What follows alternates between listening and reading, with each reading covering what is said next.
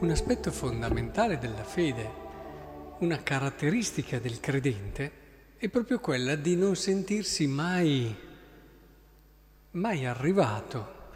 Cioè il credente, non, se vuol vivere una fede matura, si accorge che non può fermarsi, non può sedersi. Ci riposeremo in paradiso, diceva Don Bosco, ma non solo pensando alle attività e alle cose da fare ma proprio anche per il carattere della fede, il carattere della fede. Eh, una fede che si siede, cioè facciamo un esempio, io credo, eh, io credo, ma non è una cosa che io dico ce l'ho, punto e basta. Se diventa una, cosa, una, una realtà di questo tipo, la fede eh, pian piano si corrompe, diventa abitudine, diventa tradizionalismo, diventa lì, eh, non so, possiamo vederla moralismo, può diventare tante cose, perché la fede non può fermarsi. Il credente come fa a dire io credo e poi se capisce cos'è la fede, dice piuttosto io sono in cammino, io sento che anche oggi ho da fare un altro passo quello che ho compreso oggi mi sta già aprendo la porta per quello che dovrò comprendere domani.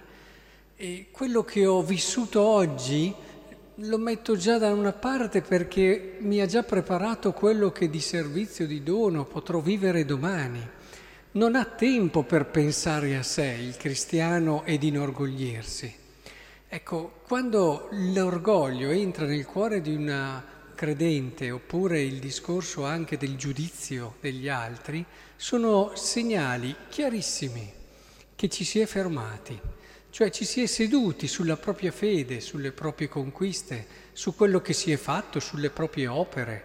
Anche le proprie opere possono diventare un elemento che distoglie dall'unica cosa necessaria, che è quella di vivere la propria esperienza nella continua ricerca di Lui, del suo volto, che non comprenderemo mai abbastanza e tutte le volte che lo comprendiamo sentiamo che c'è qualcosa più in là e allora se l'abbiamo compreso bene non ci fermiamo ma ripartiamo subito.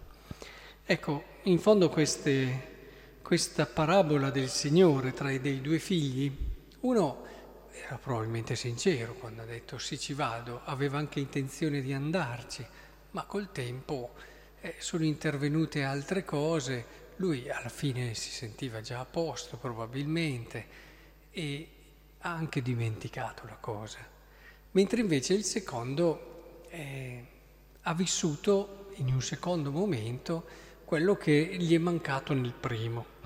Ora vi rendete conto anche voi che questo è una cosa tra l'altro che si vede anche nel, nei credenti. Eh? Si vede perché ho visto gente che all'inizio della conversione ha fatto scelte molto coraggiose, decise, poi col tempo, pian piano, pian piano, guardate che sono tante le anime che col tempo perdono la forza, l'entusiasmo, il coraggio, la radicalità e, e pian piano si adeguano, pian piano fanno rientrare prima una cosa che avevano lasciato, poi un'altra sotto forma diversa e così via. Si perde la freschezza, anche proprio il desiderio e la passione di quella che è la conoscenza di Cristo. Bellissime le letture di San Guglielmo di Terri dell'ufficio di questo periodo sulla contemplazione di Dio, dove c'è questo perdersi, perdersi in Dio, questa bellezza di Dio che sempre no, ti spinge avanti a conoscere, a entrare sempre di più nel mistero. È anche il modo per rimanere freschi, giovani, e lo dico sempre che il credente è giovane dentro, se si mantiene credente di questo tipo, altrimenti siamo più vecchi dei vecchi e ci sono tanti credenti più vecchi dei vecchi. Ecco allora che il Signore ci aiuti. Immaginatevi di essere un po' come dei pattinatori, che se si fermano diventa un po' un problema. Eh? Mentre invece il pattinatore è proprio perché si muove in avanti, spinge che rimane in equilibrio. Ecco, così è il credente, ma non perché oh, speravo di riposarmi, chi c'è sempre da lavorare, dirà qualcuno, ma non è quello. Pensate proprio al pattinatore, è l'armonia, è la bellezza, è, è ciò che viene fuori dalla tua vita che rende... Ecco, quindi deve essere questo ciò che ti conquista. Non tanto il discorso e il lamentarsi del lavoro, ma il restare affascinati dalla possibilità di bellezza ed armonia che ci può essere nella nostra vita.